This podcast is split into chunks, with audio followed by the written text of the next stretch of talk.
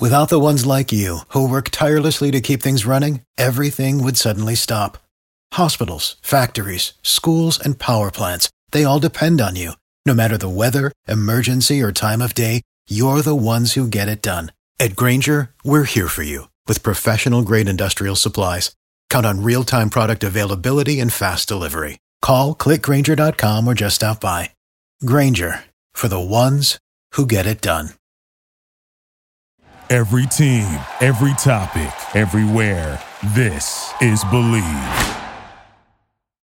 All right. Good evening. Welcome. It is the Feast of the East podcast here on the Bleav Podcast Network and also Willis Digital Media, home of the Palmcast. My dancing partner over there, pinch hitting for Craig Ladd. It is the Stephen Willis. What's up, Steve? Oh, not a lot. Very nice to be here. And, you know, I hate that Craig was a little bit under the weather and couldn't do his show tonight, but always fun to get here and talk some Eastern Division, especially with me being a Western Division guy. I get to learn a little bit today. You do, man. You're along mm-hmm. for the ride, and I, I, definitely appreciate that. Well, the chat is always open, uh, always rocking and rolling. So uh, glad to have that available. Our assistant producer, Jake Thomas, will be by shortly. I'm sure of that. Um, our show is presented by betonline.ag. Uh, some interesting action. I won my first parlay this weekend.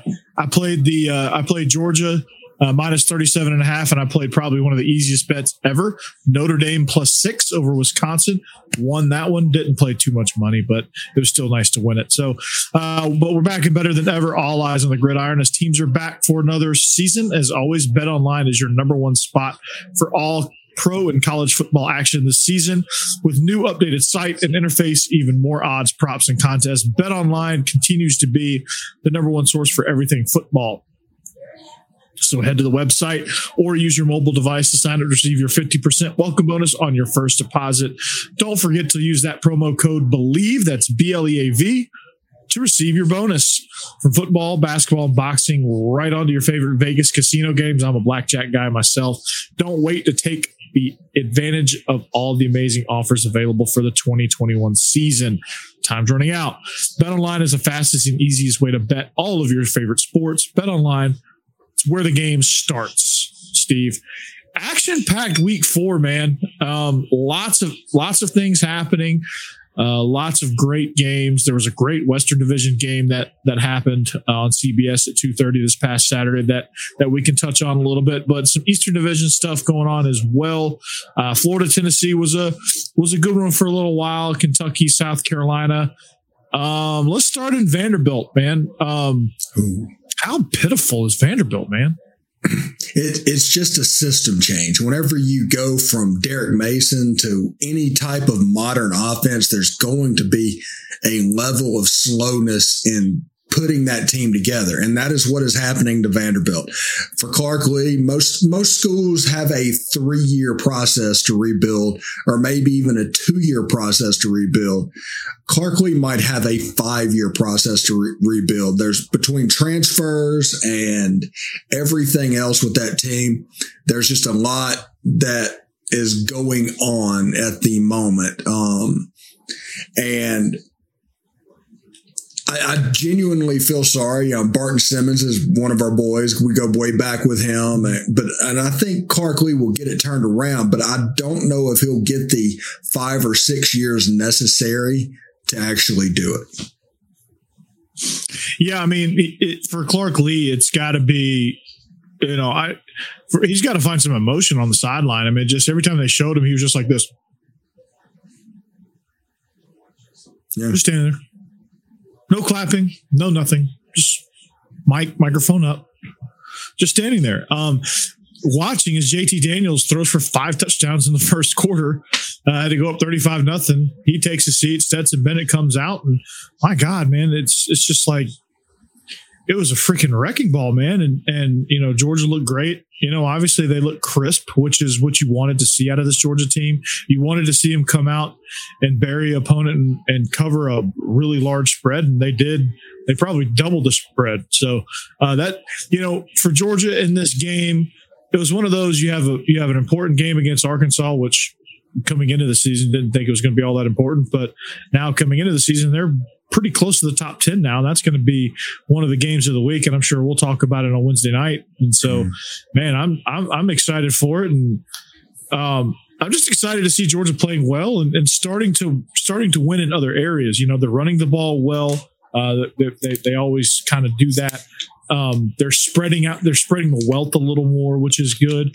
Uh, but it's good to see that JT is a little bit more crisp this year. He's got, he's building a rapport with some of these guys, some of these receivers. And my God, Brock Bowers uh, is incredible at, at, the tight end position. And then Ladd McConkey is shaping up to be our version of Hunter Renfrow.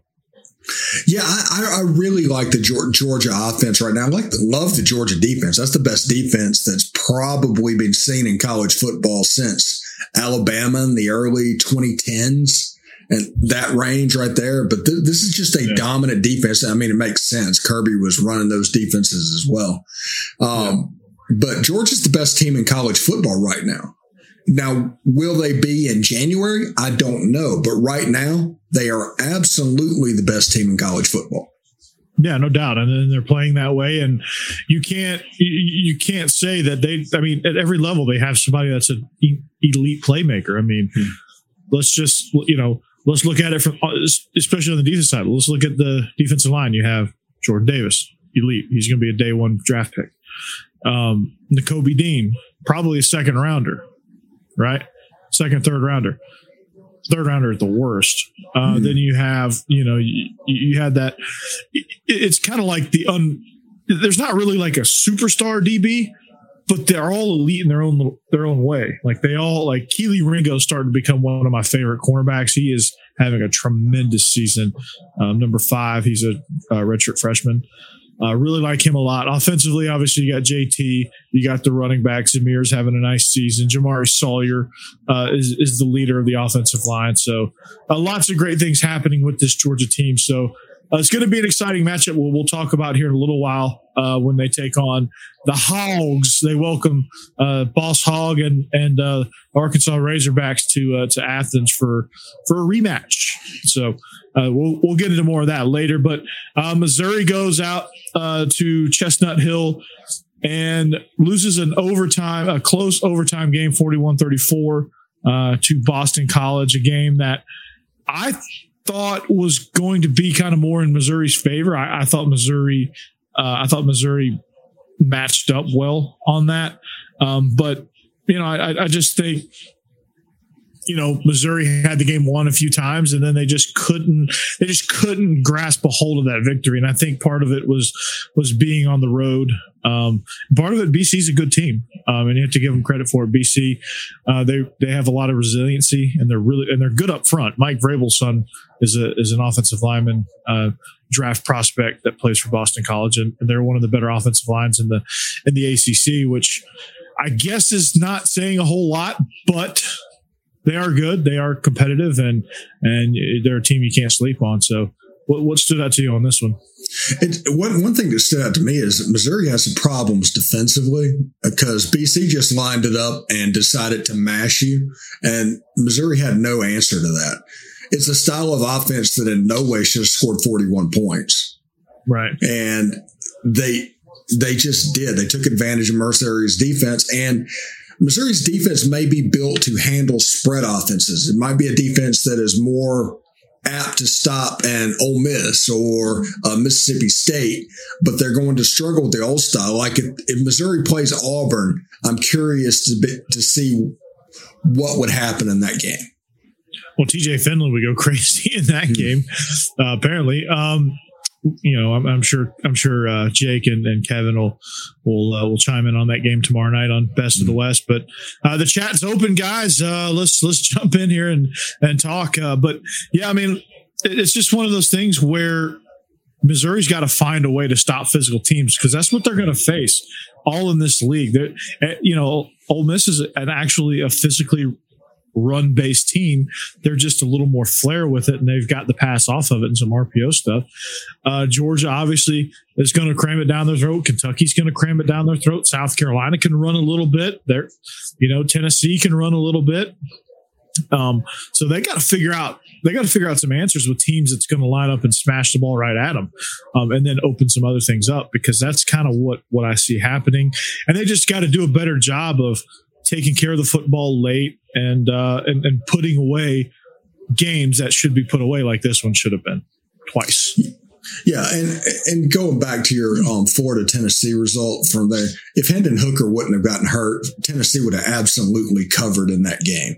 Whenever Joe Milton came in and played quarterback again, they they went back to their old thing. There was no deep threat whatsoever. The yeah. accordion shrunk down, and Florida just had everything that they wanted. Um, and the Alabama game, the Alabama Southern Miss game, you're like, hey, that's 45.5. That's too many points. They scored two touchdowns on kickoff returns. If, if one of those touchdowns don't happen, they don't cover. And that makes me angry. Southern Miss, by the way, is going to be a team that's going to be that is going to be really good in like three years, but they're yeah, not going to be there now. Yeah. Yeah, yeah, I like Will Hall. I, I think he takes that Tulane model. I think he's going to make something really special down there in, in, in, Southern Miss. Just to not to get off topic too much, but yeah, I mean, special teams. You know, you, you, you got to win the kicking game. Obviously, yeah. you, you, got to cover on kickoffs. You got to do all that stuff. You got to take care of that. That can kill you, mm-hmm. and that can make a close game not so close. Yeah, that could blow a game wide open. I think what um I forget his name. All of a sudden, the wide receiver from Alabama, he's got like five touchdowns this year of over Jam- 80 yards. Jameson Williams. Yeah, Jameson Williams. Transfer from like, Ohio State. Yeah, like five touchdowns of over 80 yards, two kickoff returns, and then three in the passing game. And, I mean, yeah, that that's crazy. He's averaging 45 yards per kickoff return. Yeah, it's insane. Hmm. It's absolutely insane. But um, yeah, going you know going to the Tennessee game, uh, we can jump straight into that. Um, you know, the, the, Gators made plays where they needed to make plays. Obviously, getting after the quarterback is something they were able to successfully do. When they can get pressure on the quarterback, they can knock him down, hit him, sack him. Uh, they can force some things. Uh, they can force you into some some errors that uh, you don't typically make. They can you know possibly get you to your second string quarterback quickly and uh, put some pressure on him, especially if it's somebody that can't really throw like Joe Milton can. It really kind of makes things easy for Todd Grantham. But that game in no way was secure until Hendon Hooker went out. And and I, I'm, I'm not going to lie to you. I, I, I, am impressed with Hendon Hooker. I, I was impressed with Tennessee. Um, you know, they're, they're showing me some things that, you know, this, they get a couple more pieces and they probably, they're like two or three pieces, maybe four away from winning that game this past weekend. Like if they, if, if they had some of those pieces and Hooker doesn't go down, they probably win that game. Yeah, I, I absolutely agree. Now we're going to talk about hope for Tennessee. Understand this year you're going to go five and seven or four and eight Tennessee fans. I mean, that's just going to happen. You don't. It's going to happen. Yeah, you don't have the horses this year. You have the scheme, you don't have the horses. And it, and through the transfer portal and whatever's going the basically free agency in college football, there's a chance to plug those holes up a little bit quicker. So a three year rebuild becomes a two year rebuild, which is good because you're probably, you know, paying that coach um, a ton of money. So see that there's some hope. I really like that number eight. I can't remember his name, the running back for Tennessee. He Jabari runs hard. Small? No, the other one. Oh, yeah, um, the yeah. JUCO, um, the one that I think he scored the first touchdown on the screen. Yeah. yeah um, he runs really hard, and there was a stretch to where they were inside zoning. Ty, just Tiyon Evans. Yeah, Tiyon Evans, and there was a stretch where they were just inside zoning Florida and mm-hmm. causing everything to come up closer to try and hit that deep ball, and eventually they would hit that deep ball. Yeah, they would, and and mm-hmm. eventually they got to where they couldn't do that anymore, obviously, and, and they became one dimensional. But you know, going back to your, your previous point about rebuilding and through the transfer portal, I I think what Tennessee needs to continue to show is progress, improving. You know, they need to show that they have a good culture. I think the buy-in is there with Josh Heupel. Um, and, and I think the schemes are there, and I think they're an attractive program right now. There's a lot of like, there's not a ton of cheesiness that you know that that you had with Butch Jones. Um, there's you know, it's not super bland like it was under Jeremy Pruitt. Um, I, I, think you have some genuine excitement around the program. You have some pieces. You have some excitement with the fans. Um, you have some things on campus uh, that support your football team. The tailgating's there. The atmosphere is great still. So the fans are still supporting, which they're doing a good job of doing that. So if I'm a transfer portal kid and, and, you know, I, I can't, or I don't want to say I can't, but let's just say Tennessee's more attractive than than it, than it, we thought it was going to be coming into the season. So Heupel's doing a great job. I mean, I think he's doing. I think he's right on track. And this this thing could a couple pieces in the transfer portal could make next year a really interesting year for the Vols. So, um, but they just need to keep hammering what they're what they're doing. Uh, more more tempo, more things to get got more to get defenses on their heels, um, and they just need to figure out the quarterback position, which I think they have. They just need to get the guy healthy now. Yeah. And people, especially their fan base, need to realize one of the worst mistakes that they have made over the last 20 years was them trying to reclaim what they did to get the national championship. It was all about getting back to when Fulmer was having his glory days. And that's all these blue bloods that fall, so-called blue bloods. There's really no such thing as blue bloods. It's all coaching.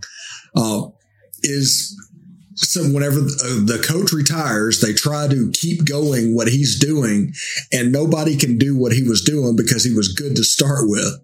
It's the same problem that um, Alabama's going to have with Nick Saban soon. It's the same problem that um, Florida State is going through right now. Can you can you imagine um, 20 years ago if I told you it was like, hey, Florida State's going to be 0 and 4 and kind of be the laughing stock of college football, including a loss to an FCS program. You would have laughed, laughed me all the way out of here. You know, you would have just laughed all the way down here. You would have gotten canceled, is what would have happened. Yeah, it, it, it, it's crazy. And Tennessee fans need to realize they're doing something different right now and it's going to work. They've kind of decided that we need to find out something that fits us so they went and got Josh Heupel. They went and got the defense. It's different than anything they've done, but if you give it time, it will work. Absolutely, and and and that's that's the that's the case right there. I mean, I, mm-hmm. I think once Texas realizes that you know Sark is not Mack Brown, mm-hmm. they'll be fine.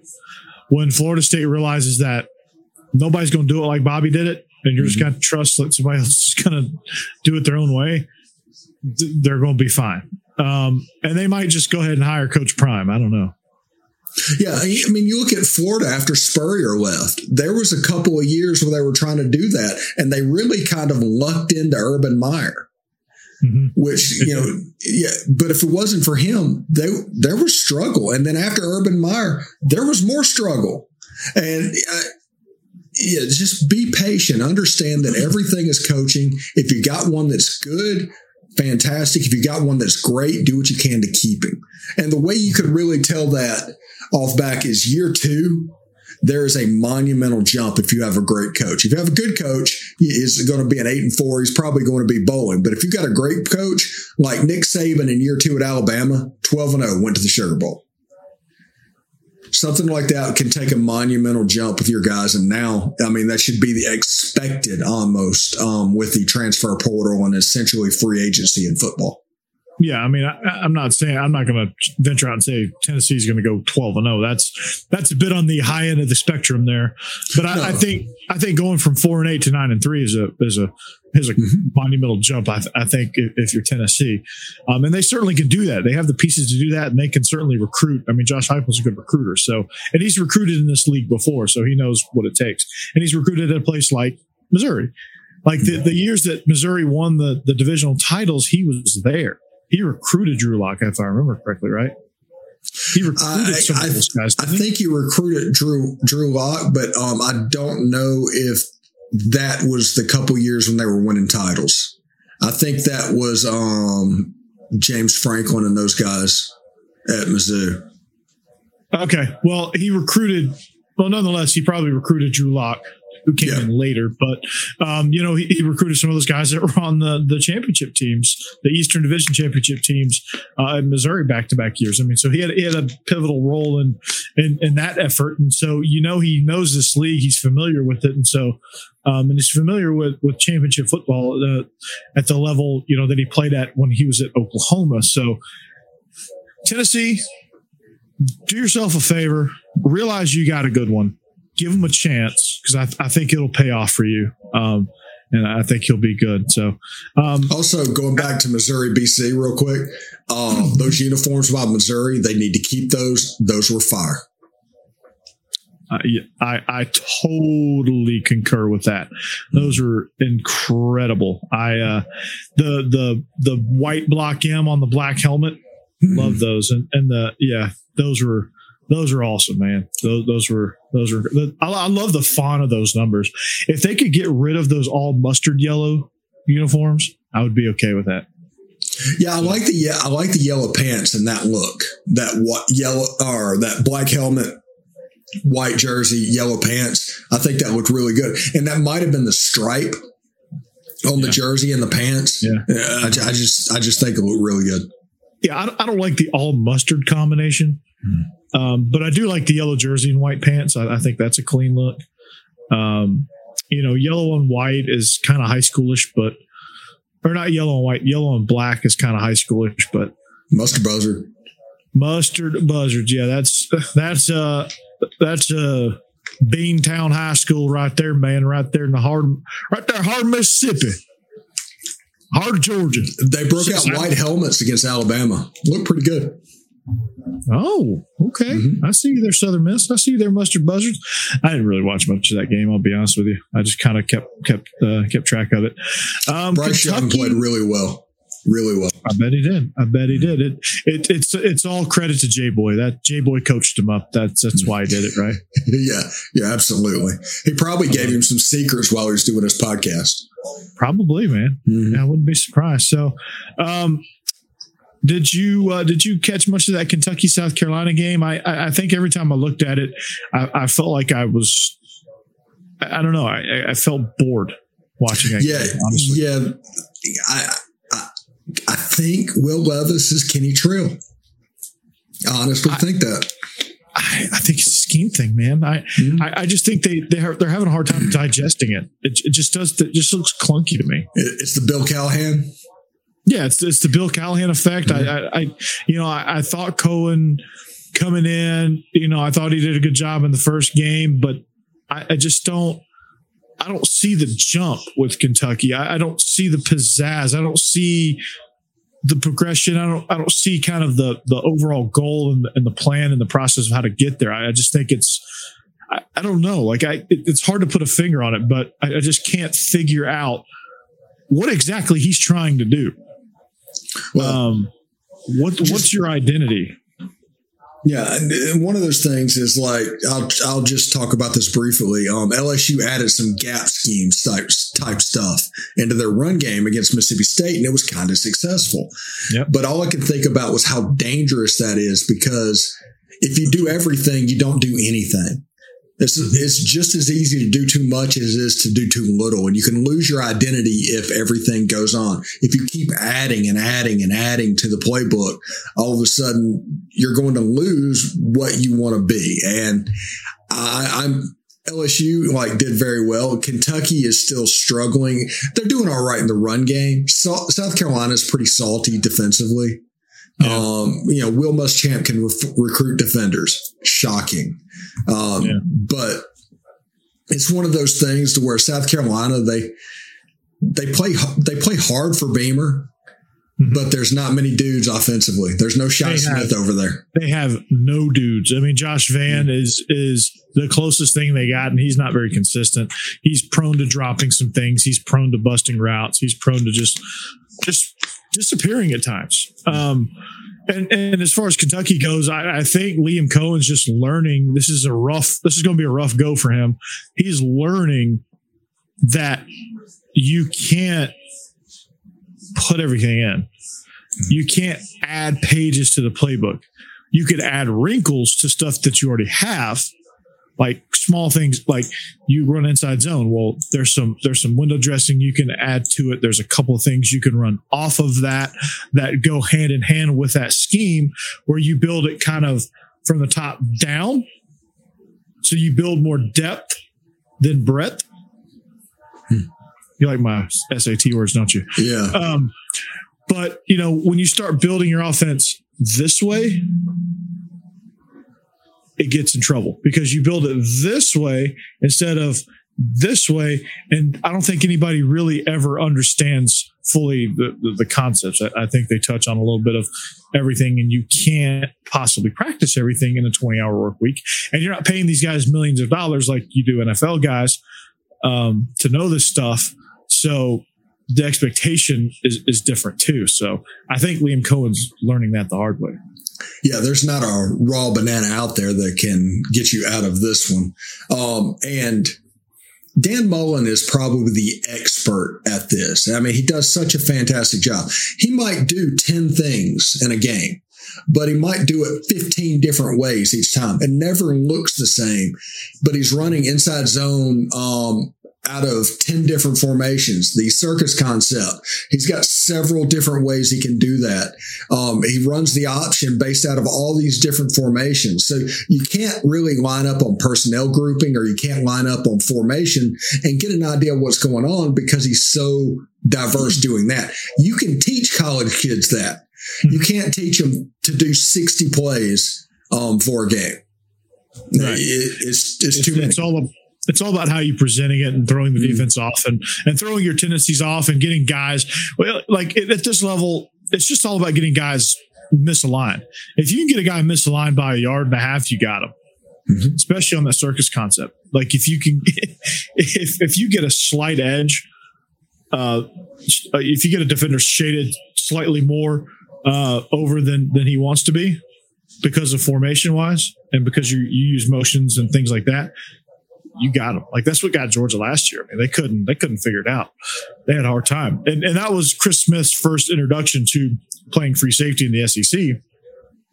Was going up against Dan Mullen, and they just kept sending that back out, and he could not figure it out. He could mm-hmm. not. I mean, you saw him over there. He was frantic. He was pointing around. I mean, it looked. I mean, it looked like he was. His head was spinning like crazy, and it, he just couldn't. He just couldn't handle it. And that's just because, you know, Dan Mullen found that he could just window dress it and say, okay, I'm going to put him back over here and we're running this way and he's going to go out the backfield. Now I'm going to put him over here, motion him, and then boom. Yeah. And guy, yeah, tempo. Tempo is an advantage. You know, mm-hmm. Saban hates it. You know, tempo. You, you have a heart that, that that breaks down communication more than anything. You put you put 18, 19, 20 year old kids in a panic, hurry up situation. They're going to have a hard time thinking. Mm. Like NFL guys can, they're paid to dissect that stuff. College guys, it, it, it, it's it's tough for them. Hi, Cassidy. How's it going? Um, I, I, got a bet with Cassidy over this um, the Ole Miss Alabama game. By the way. Oh, what's the bet? Um, if I lose the bet, I think um, it has to be an Alabama T-shirt. I don't have one of them. I might take the background and do an Alabama houndstooth background or something like that. And if Cassidy loses, if Ole Miss wins the game, she has to come on Best of the West um, and do something Ole Miss related. She should sing "Hotty Toddy Gosh Almighty, Who the Hell Are We?" Flip, yeah, something like that. Um, you know, it would be fun to play Ole Miss in the SEC championship. It, it really would because Ole Miss and Georgia culturally, the same place. It's the same school. I mean, Athens is just a little bit bigger Oxford. And I really miss the days back in the 80s and early 90s when Ole Miss played Georgia every year. Yeah, that, that was, you know, obviously I wasn't around much uh, for that. I was a young tyke. Mm-hmm. Um, but yeah, I, I, do remember seeing a lot of Ole Miss and, and things like that. You know, you, you just kind of, um, I remember my freshman year, uh, Eli Manning comes, comes to Athens um, one of the more fun games I've ever been to uh, since since I enrolled at Georgia. Um, he threw that pick six. Uh, Boss Bailey leaped over and and blocked a field goal. Um, you know, a lot of fun things happened in that game. Two star, last on the board, uh, freshman Tim Jennings, who played like ten plus years in the NFL, uh, two star, came in and picked six Eli, which was which was awesome. Um, friend of mine, uh, funny story. Friend of mine uh, was wearing a puffy jacket because it was freezing cold that night. Snuck. He had a puffy jacket on, uh, North Face little puffy jacket. Snuck a six pack of Beast Ice. And I had no clue he did it. I had no clue he snuck them in. And all of a sudden, all of a sudden Georgia scores, and all of a sudden this beast ice is in my face, like here. and he goes, "It's a victory beast," and he popped it and just went boom. He just took it down. So I naturally I cheered him and did the same thing. So, um, but One such my, great tradition. Yeah, one of my first um, introductions to college football, I mean, just college football, not even Ole Miss football, was back in the mid 80s and Lars Tate going against Ole Miss. I'm a little bit too young, believe it or not, to, to see Herschel, but there's the play where Herschel jumped over the line, landed on his feet, and ran for a touchdown that's on all the college football mm-hmm. videos. But like Lars Tate, I remember him um, like vividly and Tim Worley and Garrison Hearst and those guys making plays because it's just one running back after another. Every time you play Georgia, this is just how it's going to be. Yep. And it's, that's been that way for, for a long time. I mean, you went from, obviously you went from Herschel to Lars Tate to, uh, you know, all those guys and Garrison Hearst and uh, Rodney Hampton, uh, Garrison Hearst. Then you went to Terrell Davis, uh, Robert Edwards, um, Olandis Gary, who actually had a couple thousand yard seasons for the Broncos. Um, then you went into, uh, you know, you had a few down years like Jasper Sanks and some of those guys, and then then Musa Smith was he was an extremely productive running back, no name guy. Then then Thomas Brown comes in, and then you have Knowshon Moreno, and then obviously you had the run of studs from Gurley to Sony to Keith Marshall to you know those guys. So I mean, it was crazy. Yeah, um, Thomas Thomas Brown. Um, when Kendrick Lewis got moved to free safety, this is when this would have been in 2005, 2006 timeframe. His first start was in Athens, Athens, oh. and Thomas Brown put a juke on Kendrick Lewis, who ended up being an all SEC free safety, ended up playing the league for several years but I've never felt so bad for anyone the way I felt for um, Kendrick Lewis after that juke. It, it was absolutely crazy. Oh, and, and, Tom Thomas Brown, pound for pound, the strongest mm. dude on the team. Mm. Uh, like he was like 5'8", 180 pounds or something like that. And dude, dude was like outlifting everybody. Um, he's the he's the running backs coach for the Rams now. That's where he is. Okay. Um, he was uh, he was Wisconsin's lead recruiter as, as their running backs coach for a while. Um, you know, he spent time at UGA, Miami, and then then Wisconsin. Now he's in the NFL, so working for Sean McVay.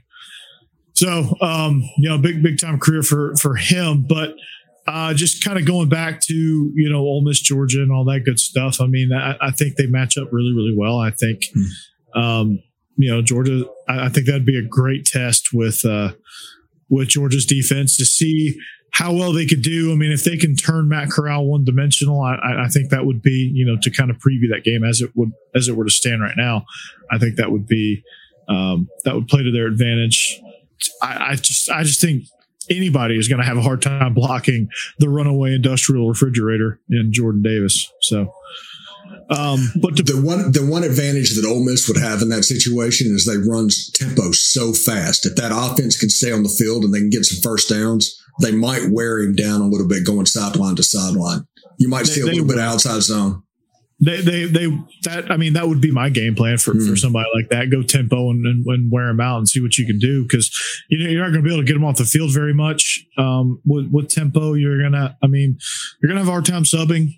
Um, he might not play a lot of for long stretches of time, which would be an advantage to Ole Miss. But uh, if, if if Georgia can rotate some guys up front, you know, Ole Miss I think would be in trouble in that scenario. Mm-hmm. So I, I, I really would like to see how we match up with Ole Miss because I think that would be interesting. Um, It'd be a fun know, game. It, would be a very fun game. I think for Georgia, um, you know, they would. I, I don't know right now that they could win a track meet type game if they got into one with with Ole Miss. Maybe, maybe not. Um, but I think they could definitely out physical uh, Ole Miss if if it'd be basically who excuse me whose style of play would take over? Would would Ole Miss's track meet style take over? Or would uh would would Georgia's more physical not not necessarily slow it down but like a slower more up tempo more physical tempo game Uh, would would that take over, and it would just be kind of whose philosophy wins out at that point? Yeah. Who can force the other? And just think, this this is the best team in college football right now, and this team does not have George Pickens and does not have Darnell Washington at this point. Who has been cleared to practice? Yeah, okay, uh, but this this team has a chance to get so much better. I know. That's, And if those guys were on the field, I mean, Jermaine Burton would be the big beneficiary of those two players being on the field right now. Uh, absolutely. Mhm. You're you're exactly exactly right. So, uh, putting a bow on week four, was there any other games that kind of stood out to you, even outside the conference? Clemson Uh, going oh, down, perhaps. The, the the fact that they are still ranked is a travesty, and it makes the AP poll and the coaches poll look irrelevant. They're they're really ranked does. based on reputation at Yeah. this point. They should no way be in there. And Oklahoma being fifth or sixth in the country, I don't care that they're undefeated. Um, uh, their teams ranked number 18th, Coastal Carolina, that might have beaten them, beaten them the other night. They should be they- about number 18. They they got outplayed by West Mhm. Virginia. And West Virginia didn't play particularly well. I know that's the scary part. Yeah, the false start on the half yard line, um, a bad snap that knocked them out of field goal range. That field goal range, the, the game would have probably been over if they'd have made that. Um, and also a drop pass in the end zone. Oh, West Virginia should have won that game, but they did not make the plays that teams make when upsets happen. And it, it, Oklahoma's just not that good, man. They're, they're just They're not. not. that good right now. They're they're, they're really not. I mean, uh, Ohio State kind of got back on track. Um, yeah, Oklahoma is not very good. I I think you know the fans really want the fans are really kind of tired of Spencer Rattler. Um, they're I guess they're wishing he would move on. Um, yeah, Clemson at this point they're just ranked on they're awful man they're just ranked on on reputation and guy i never thought i would agree with that last phrase there notre dame is also overrated um Shocking. I don't know about that. Yeah, I don't. I mean, they're pretty good right now. Um, The- they, they went to, I think they went to overtime against Toledo. I yeah, mean, it's all it- it's all relative. I mean, people got just- so so excited because Auburn scored 60 points on Akron and Alabama State, and they went up there and maybe Penn State's overrated as well. Maybe that win over Wisconsin wasn't all it was cracked up to be. Because Yeah, I think Penn State is. Pro, I, I, I just don't think we know. They're like fifth or sixth. Penn State. But yeah, yeah, that's probably a little. That's probably a little high for them. Yeah, and uh, but they still have a game against Iowa. They, I think they still have the Michigan stuff. Michigan's lying in the weeds. I think that we're not paying attention to them enough at this Yeah, point, I- I and they're able to kind of move along in the weeds. Yeah, they're they're just creeping along, waiting to jump. That I I was a team that to me, I, I think they have more than they than they produce. Like they struggle to produce a lot of points. They're, they're just not very. They don't have a lot of pizzazz. They don't get a lot of attention. They're just kind of there, um, and, and that's kind of why Iowa was not good. But they can sit there and they can pick you off like like just like that. So uh, it's going to be an interesting year in college football. We may have an All SEC playoff, man. Uh, how how crazy would that be? There, there's not a there's not a team that I there's not a team that I could look at. Maybe Oregon. The ACC and the Big Twelve is done. There's like over. you can't you can't put Oklahoma in at this point. Oregon, ha-. Oregon has a shot, but they're going to drop a game to like a UCLA or somebody they shouldn't because they always do. They're not going to run this pretty thing. good now. You said, I mean, even though they lost to Fresno State, Yeah, pretty good. they might be pretty good, but I'm talking about for the playoff, that loss, any loss for the Pac 12 is going to be a disqualifying factor. Mhm. So it's going to be an SEC Big Ten thing. And who's the team from the Big Ten? There's no Iowa State. Iowa's there, Penn State's there, and Michigan's lying in the weeds. Michigan, Yeah. Michigan ain't gonna happen for Michigan. Michigan is Oh, yeah, uh, Michigan's not going to beat Ohio State because they don't beat beat Ohio State. Yeah. They're not going to beat Penn State. And if they play Iowa, they ain't going to beat Iowa either. if um, Penn State defeats um, Michigan and gets going, I might be a little bit of a believer um, on their behalf moving forward. Penn State's got to win a game big Mhm. against a against a, a against a good opponent, against a worthy. Like if they if they come out and, and just totally kick Michigan's ass, that could make me believe them in a little bit. Right now, they're just they're like they're good, but are they playoff good? Yeah, I don't know. Is Iowa playoff good? Yeah, I don't know. Is Ohio State playoff good? Eh, I don't know. Oklahoma? No. Clemson? Hail to the no. Uh, Oregon? They've got to play perfectly down the stretch. Coastal's got a chance, man. they got a chance to get in. Cincinnati, if they beat Notre Dame, Cincinnati. Cincinnati's got a chance. Well, Cincinnati's yeah. a Big Twelve team technically, so that I'm okay with that. Yeah, they might claim them. Um, John DeLon said um, Ohio State just looks like they're they don't want to get into a fist fight with anyone. It's like they expect everyone to roll over for them because they're wearing Ohio State uniforms, and that is true exactly true. Never been spoken. Hmm. True words never been spoken, John. Well done. Well done. That's that's probably the best way to ever describe Ohio State. Um, I got a question would, for you. Is Ryan yeah. Day Larry Coker? No. Mm-mm. Are you sure? Yeah, I think he's better. Because um, Urban's gone, those players are starting to go, and it's starting to become Ryan Day's team. And this team is looking. Shaky. I think there. I think there was going to be a noticeable drop off with Justin Fields, no matter who the coach was. Okay. Yeah, I think it's an Alabama situation. They lost too much. I think they lost a lot, and you lose Justin Fields. I mean, you lose a superstar quarterback. There's going to be a drop off. Clemson was Clemson fell off a damn cliff. Ohio State is, you know, I, I think Ryan Day's good. I mean, is he one of the best? Is he one of the tops in the country? Maybe, maybe we're a little premature on that, but he's he's certainly a he's certainly a good coach certainly a good coach. I, I, I mean, honestly, um, the, the shine's kind of worn off Lincoln Riley a little bit. I would like to see Lincoln Riley maybe go take another job just to kind of see where he's at. Like, I, I would like to see Lincoln Riley take his talents out to Southern Cal and get the USC job and see what he can do out there. And now we're going to see if Oklahoma is Southern Cal already plays soft. That's true. That's true. They're going to hire Nick Saban, so it's okay. Um, no, no, it's Jon Gruden. Jon Gruden's up for every job, right? Isn't that what it is? Just the Tennessee job. Every time it comes open. Old Gru, man. Mm. Um, all right. So, m- most overrated coach in college football. Uh, maybe, maybe. I was going to say maybe Brian Kelly, but um, that's also. I'm going to say Coach O. Coach O is the most overrated coach, and he's on the hot seat right now. He's because overrated? yes, he's overrated because I, he gets way too much credit for 2019, and 2019 would have happened no matter who was calling that those plays. That's true. Yeah, I, I didn't think he. I don't know. I just didn't think he got any credit really. Yeah, thought they were giving it all to Joe Brady, but maybe not. Um, yeah, but yeah, Ed, Ed O. yeah, Edo. Yeah, he's terrible, man. Um, so you want shall we dive into week five? Yeah, let's dive into week five. Week five, man. So we, we look at some games here, uh, some interesting slate of games. We're going to talk about Alabama Ole Miss, obviously on Wednesday night, and the best of the West guys. will also uh, dive into that. Kevin and Kevin and Jake are doing a tremendous job over there, by the way.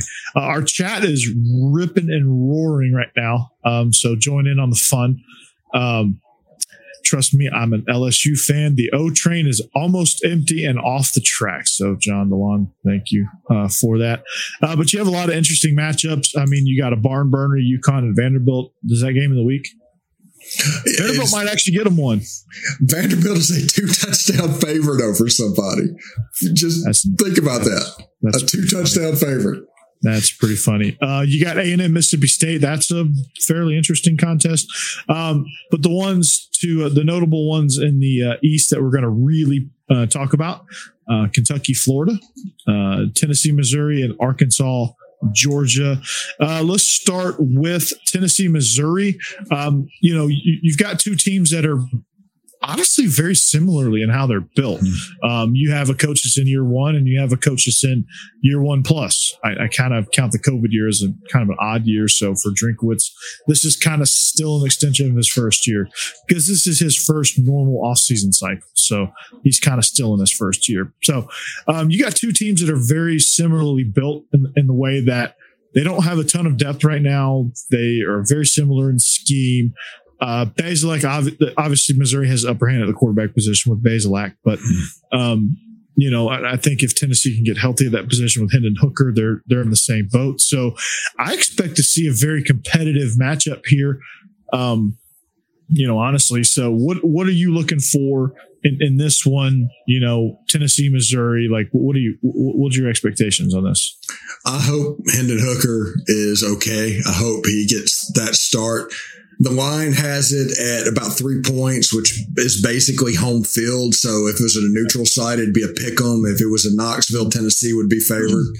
And it, Connor Bazelak is the better quarterback. He probably gets the pick for this one. Um, but you know, I, I, don't know. It, after the BC game, there's defensive problems. Tennessee is going to run it down their throat. Yeah, absolutely. I mean, you have Tiyon Evans and Jabari Small, really formidable running duo. Which, you know, when when you look at a Josh Heupel team, you, you, running the football really doesn't. It's not really the first thing you think about but for Tennessee, it is. They're good at that. You know, they've they're pretty good with at least with their first unit and, and, and a couple of subs up front. Uh, with with Cade Mays being being the number one guy leading that pack at, at right tackle, so you do have some talent mixed in there. Um, but you know, for Tennessee, they just got to finally kind of put it all together. And this is one of those games where they could sneak up and, and, and snipe you if, you, if you're Missouri, because Missouri's prone to that. Missouri doesn't do a good job of taking care of the ball. They get lackadaisical in stretches. I, I think their mental focus, their mental sharpness or mental toughness or a combination of all of those uh, ad, adjectives are, are that's kind of what plagues Missouri. That's kind of what that's kind of what kept them from from beating Kentucky, where they had some chances. That's what kept them from not putting away Boston College when they had the when they had the chance to twice, um, and actually losing that game, giving up big plays. They're just not good at stretches in the in the ball game. They've got the talent to do it. Chism is one of the one of my favorite receivers in this league, but he hasn't been very productive uh, for the Tigers. Rushing wise, you got Badie, who only has 400, he has 417 yards, five touchdowns. They're okay. They, like I said, they do some things in stretches, but not really consistently. Tennessee is building that consistency. Tennessee has a little bit more explosiveness than Missouri, and that's kind of where I'm going to kind of favor the underdog here because Tennessee's a little hungrier too. I think. Yeah, I think this game could be a lot of, lot of fun. Um, Connor Bazelak is one of my favorite quarterbacks in the league. He reminds me of a Matt Corral when he was a freshman or a sophomore, very young guy. I mean, and one of the best passes I've ever seen a quarterback throw was Connor Bazelak last year on fourth down against Tennessee. I mean, it, it, it was pretty unbelievable. Um, so I'm curious to see if Tennessee has the depth to close out a game I know they're going to try. They they've been deficient on big plays, and if Joe Milton goes in the game, the game you know take Mizzou all day. Yeah, they have a shot if Hendon Hooker plays. Exactly. It's all going to depend on the quarterback position, and somebody's going to have to finish out this game. So somebody's going to somebody's going to get the upper hand. I think that's going to be Tennessee. Um, but uh, if there's a problem with Hendon Hooker, they need to play Harrison Bailey. Period. What do you have to lose at this point? Yeah, you know, it's you know, square peg round hole.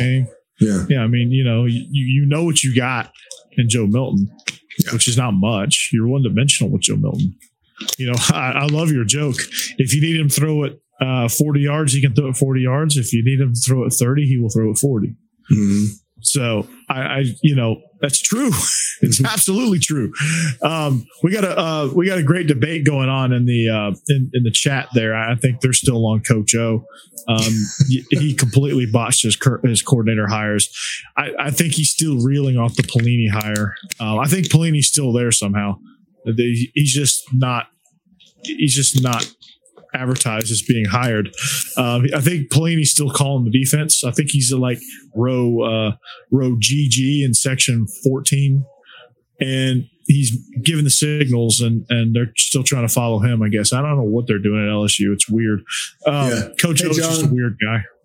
Hey John, what you got at LSU is when Dave Aranda was there, he had linebackers that could cover the B gap and they was supposed to cover the A gap and they weren't asked to do too much. Bo Pelini came in and those same guys were asked to go sideline to sideline. and they didn't have the body type to do that. It was the same thing with um, big lumbering linebackers, and it created a bunch of space. And Bo Pelini gets a lot of blame for what's going on. Coach O needs to get that blame because he hired the guy to bring in the system that would absolutely not match his personnel. It was a dumb hire. It was. He should have went more along the Dave Aranda line of thinking. Mm. You know, sometimes you know you, you talk about with, with with hires, you know, staying congruent versus going outside the box. When things are a complete disaster, yeah, go outside the box, take some take some of your lumps, and then move on, and just recruit your way out of that. When things coming are off a national, coming off a coming national, off a national champion, championship, where your culture is great, your guys are com- a complete fit and your coordinator gets a head coaching job, you need to stay congruent with that hire. See, I'm using I'm using SAT words today. Um, otherwise, it's going to be a disaster. Then you're going to get your butt fired. So, you know, it's it's crazy. Um, but uh, that's that's my that's my coach O rant. But I, I think I think Tennessee obviously I I really kind of like the way they're playing. I, I think Tennessee's arrow is pointing up. Missouri's arrow is pointing sideways. They're kind of just stuck right now. They're kind of on a plateau. So if Missouri wants to go next level with their program under Eli Drinkowitz, this is the game. They not only beat Tennessee, they kill them. Like if Missouri, if they want to, if they want the fan base to buy in to Eli Drinkowitz, this is the game they win by two touchdowns. I agree with that. Absolutely. In, in convincing fashion. Mm-hmm. If this is a tight game or you lose it, that Drinkowitz train, the next stop could be the last. And the patience is going to run thin with Drinkowitz. Mm-hmm and he might be taking his butt back to App State, or he might be the next head coach at Louisville if they want to stick with App State guys. I don't know, but they better figure something out fast, right? So, um, and with the transfer portal stuff, there's no more excuses now. There is like there is no hey we're at Missouri we have a hard time recruiting uh, we have a hard time recruiting Oklahoma and Texas no transfer portal it's free agency babe we got to get it yeah, Guy um, has discovered the that YouTube is better than Facebook, mm-hmm. and is and, and and it has has transferred over his one time exemption to do that. And um, also, Guy, if you hit the bell and subscribe, you'll see that um, they'll tell you not only that we're streaming, they'll tell you what we're streaming about, and you can decide if you want to catch it live or on demand. It's a pretty good feature. Yeah. It, listen to Steve. He's the YouTube. He's YouTube.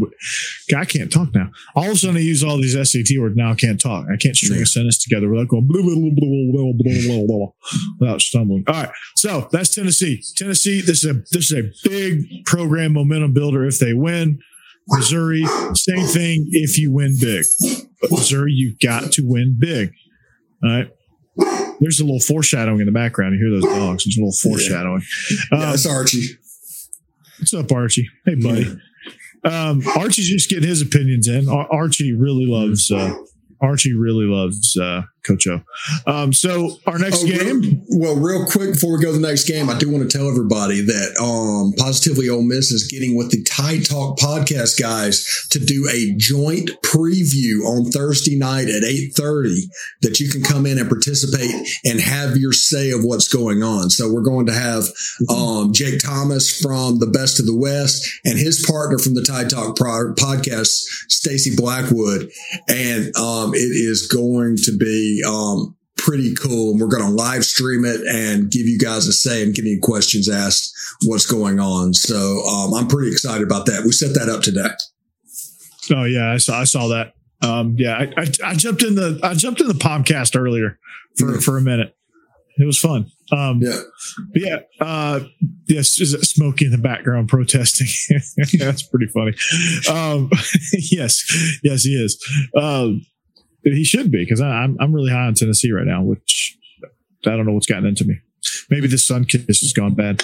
Um, so at the big grocery bag, um, Florida wel- or Kentucky welcomes Florida, a game that I thought was going to be top billing, possibly this this particular week. Um, a, a game that I thought was going to be for you know who gets to take on Georgia to get the upper hand in the East. Not anymore.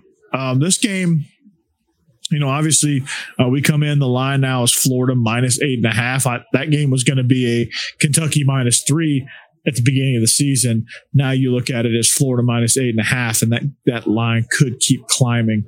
Uh, Kentucky, for me, I you know they just got to find some semblance of an identity, whether that be focus on the run, set up the pass, or pass to run, or you know what are you going to do? What are you trying to do? What what is your team good at?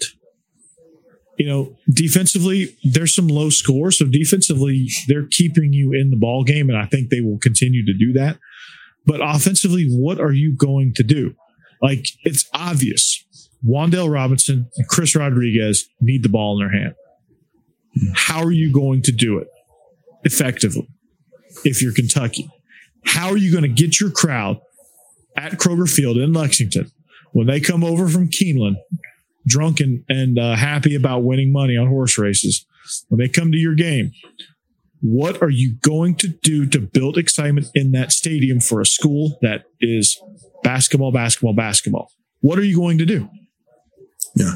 Well, um, Wan'Dale Robinson um, needs to be a deep, genuine deep threat. John Leggett, deep threat in this game. And Will Levis needs to come through. This is where he's made his bones is on the deep ball. And you need to do it against Florida. It's their only hope if they think they're going to come in and use Chris Rodriguez and try to run on Florida, they're not going to do that. You got to find a way to make that defense softer, and that is by throwing the ball downfield. Mm-hmm. And and yes, uh, is it going to take a few run Chris Rodriguez into a brick wall plays to get stuff set up? Yes, absolutely.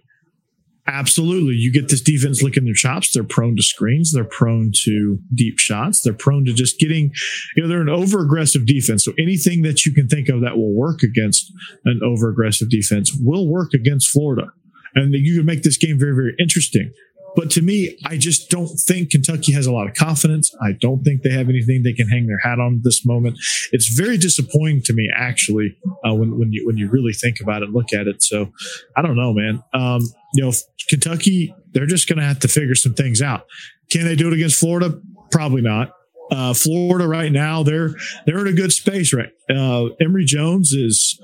Um, I, I think Emory Jones is playing really well right now. I, I, think he's completing just enough passes right now, just enough big passes to keep this Florida offense going. I, I really like the way Florida's playing right now. I, I they're getting better each and every week. They're showing me a little something. They went from not covering spreads.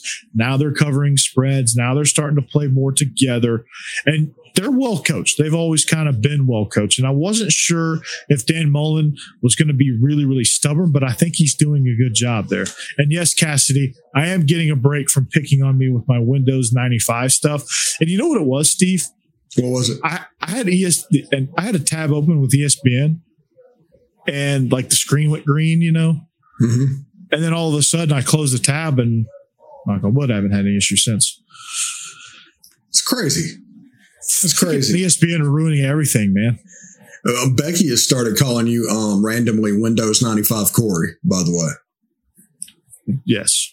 I, I deserved it. But I think it was every time I had ESPN open because I close everything else, literally. Mm. L- literally. So, yeah. And also, um, Dan Mullen does a good is doing a great job with Emory Jones. He's, he's treating him like he did when he had Nick, Nick Fitzgerald. He's doing the things that he has to do. Simple half read progressions, nothing really complex. There's no Kyle Trask stuff going on, and I, I, it's really good. I don't know if it's good enough to beat Georgia good, but um, it's about maxing out what they are this year. Well, and Anthony Richardson is getting healthy. Yeah, and they're going to have a hard time scoring on Georgia, but what team has it so far? Yeah. Um, so that, that that doesn't really that doesn't really that barometer really doesn't mean much. You're not going to score much on Georgia, but you're but if you can force Georgia into some mistakes and get them on a short field, you can catch the momentum that way, um, and that's going to have to be how they play. But in in this game, I, I just think Kentucky just tries to do too much. Um, just, I, I think they've got an, you know, I think the NFL guys either got to learn or you got to get back to the NFL. So, uh, upgrade to 56K. uh, it doesn't stop. I love it. Uh, what would I do without you guys? Um, Guy, Cats need to buy a younger coach if they don't compete with Florida and Georgia this year. Um, I think Stoops is doing a good job building uh, defensively. Uh, uh you know, I, would like to see Coen out another year to see if he figures things out. Um, but I, I, do tend to agree with you on that. They need to get a younger offensive minded coach uh, if, if, if, they want to compete and, and, and, give that a shot. So, um, you know, they were, they were pretty good with Hal Mumme. They just need to kind of hit. Maybe they need to hire Lincoln Riley when he gets fired at Oklahoma. I don't know. Um, but lastly, and you know what? We'll save our picks. I know it says it down there on the bottom, but we'll save our picks. Yeah, until SEC after the dark. For for after dark. Mm-hmm. Um, so we'll end we'll end the show with Georgia Arkansas. This is this is probably I don't know if you look at Auburn LSU as, as possibly or I don't know some contest down in Oxford or some contest down in Tuscaloosa, Bama, Ole Miss. Who cares about that game, really? Right? No, uh, just kidding. Uh, but Georgia, as far as Eastern, as far as Eastern Division goes, is, is the game of the week. Um, yes, Kentucky can do a lot worse than Stoops, and they have. Yeah, they have. they have. Trust me. Stoops is Stoops is probably probably been the best coach they've had. Uh, either him or Rich Brooks. Rich Brooks kind of plateaued out. Uh, Stoops Stoops took them from the deep dark basement. They were horrible yeah. when Stoops took over. Like they were, they were like UConn bad when Stoops took them over. Um, but anyway, Arkansas, Georgia, this game coming into the season, I thought it was going to, you know, obviously be a, a cold tub type game. You knew that coming in with a Sam Pittman team. You knew uh, defensively they were going to play the drop eight. They were going to cover the field. They were going to get pressure on you and they were going to knock you over. What I didn't realize was that Arkansas was going to turn into a top, you know, a top 15 team, in which I think they're slightly underrated. Arkansas is physical. KJ Jefferson has to get the award for most improved in the conference at this point and probably has a chance of getting conference player of the year um, for the jump that he made. Obviously, Matt Corral is who he is, but we knew that going into the season. Obviously, JT is who he is. We knew that going into the season. Bryce Young is who he is. But KJ Jefferson, did anybody expect this out of him? I certainly didn't. I thought it was going to be how can they survive and teach him how to throw accurately. He's figured that out. So, yeah, I, I, I think he's a good quarterback and he throws a fairly consistent deep ball. His intermediate passing game is not where it needs to be, and that's that's going to get him in trouble a little bit. Mm-hmm. And honestly, at least against this defense, it will.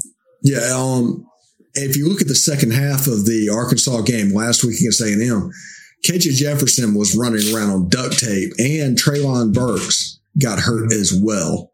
And with those two guys, this team is completely different with them off the field. So I want to see if they're healthy. I want to see exactly what their plan is because Kendall Briles, Kendall Briles is the guy that made D'Eriq King famous. I mean, all of his NIL, all of his transfer, all of the hype is because of Kendall Briles four years ago.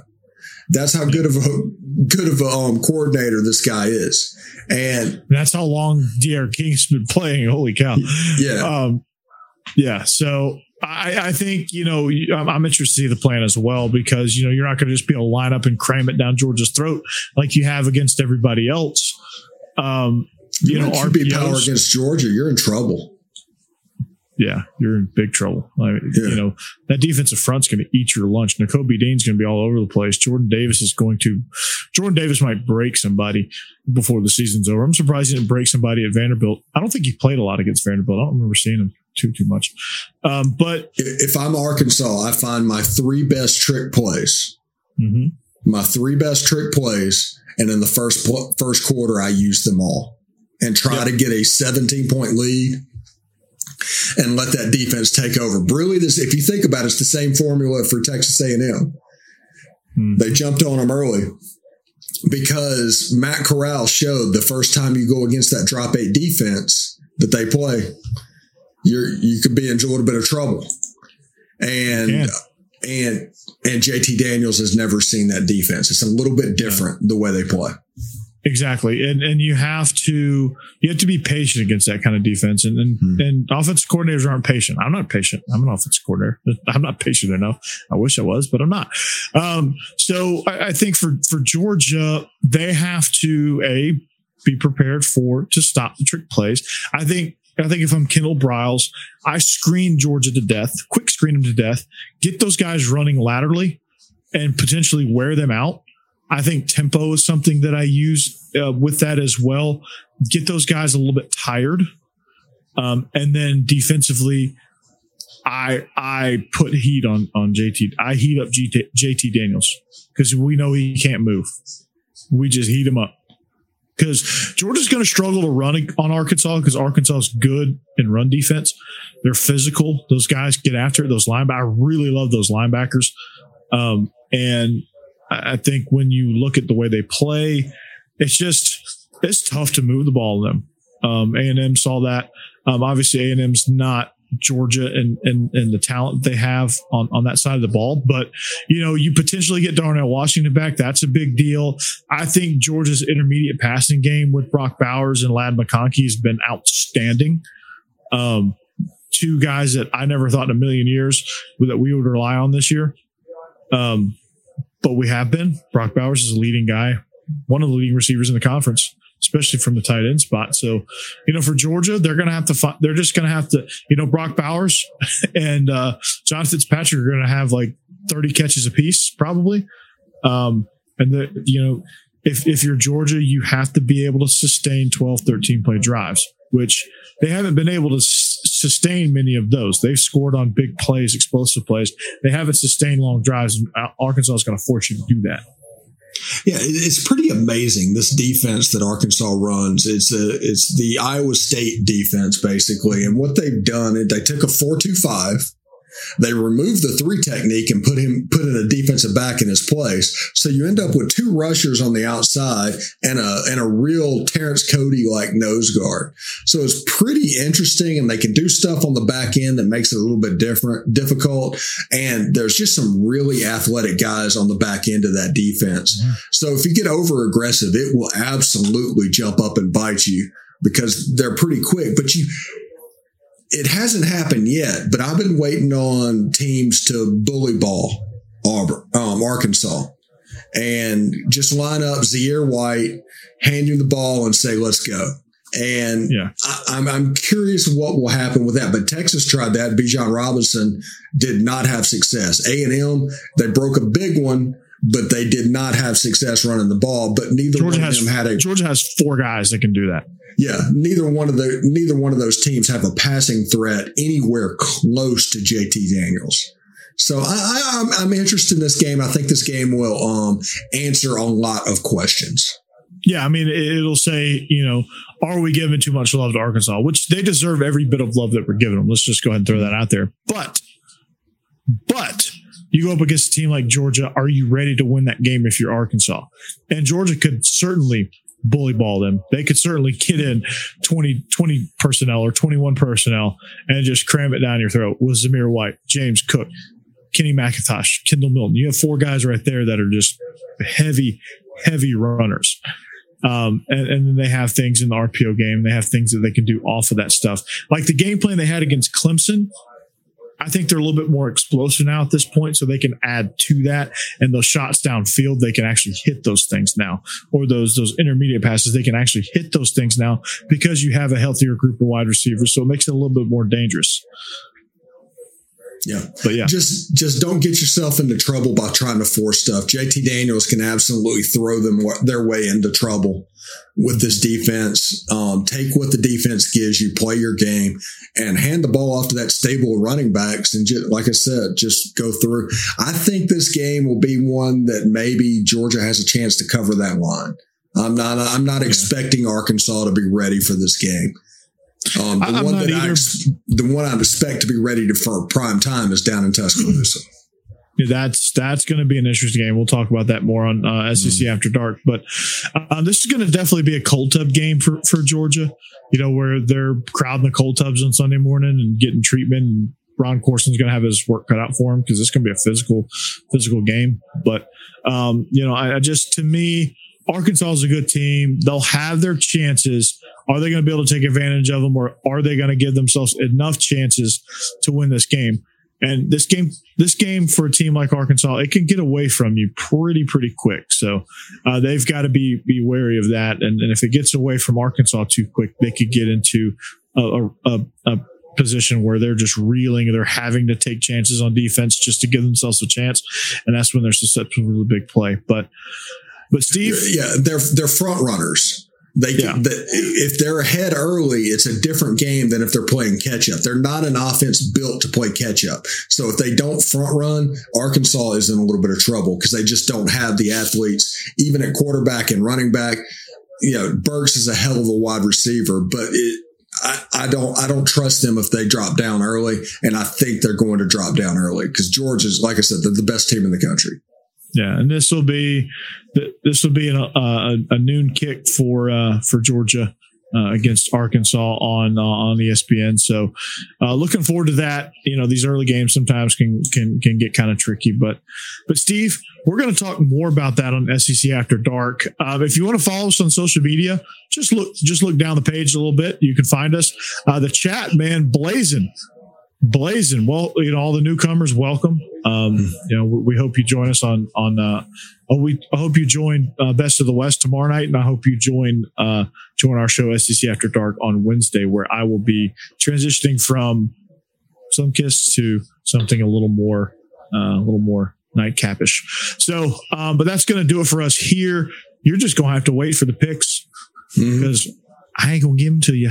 Uh, if Craig was here, I'd get his picks, but I'll give you my picks um, and Steve's picks. Obviously on Wednesday night, you'll have to, and, and, hopefully Craig will fill in his deal, and I can give you his picks as well. So um, that's going to do it for us. But yeah, you can find me uh, at uh, you know Bleav in Georgia Dogs podcast as well. We're we're back to our normal time recording on on Thursdays.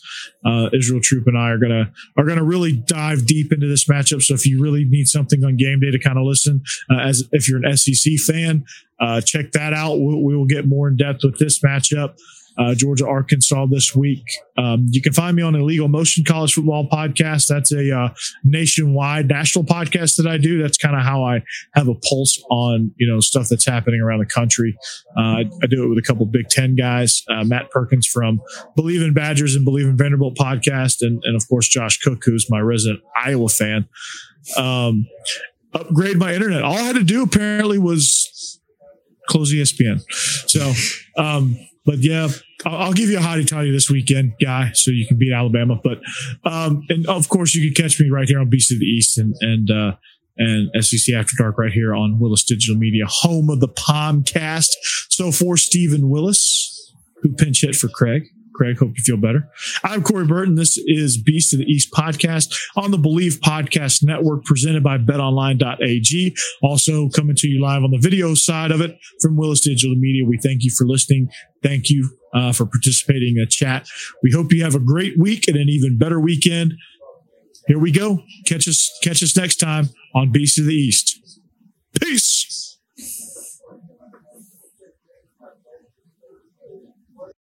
Without the ones like you, who work tirelessly to keep things running, everything would suddenly stop. Hospitals, factories, schools, and power plants, they all depend on you. No matter the weather, emergency, or time of day, you're the ones who get it done. At Grainger, we're here for you with professional grade industrial supplies. Count on real time product availability and fast delivery. Call clickgrainger.com or just stop by. Grainger for the ones who get it done.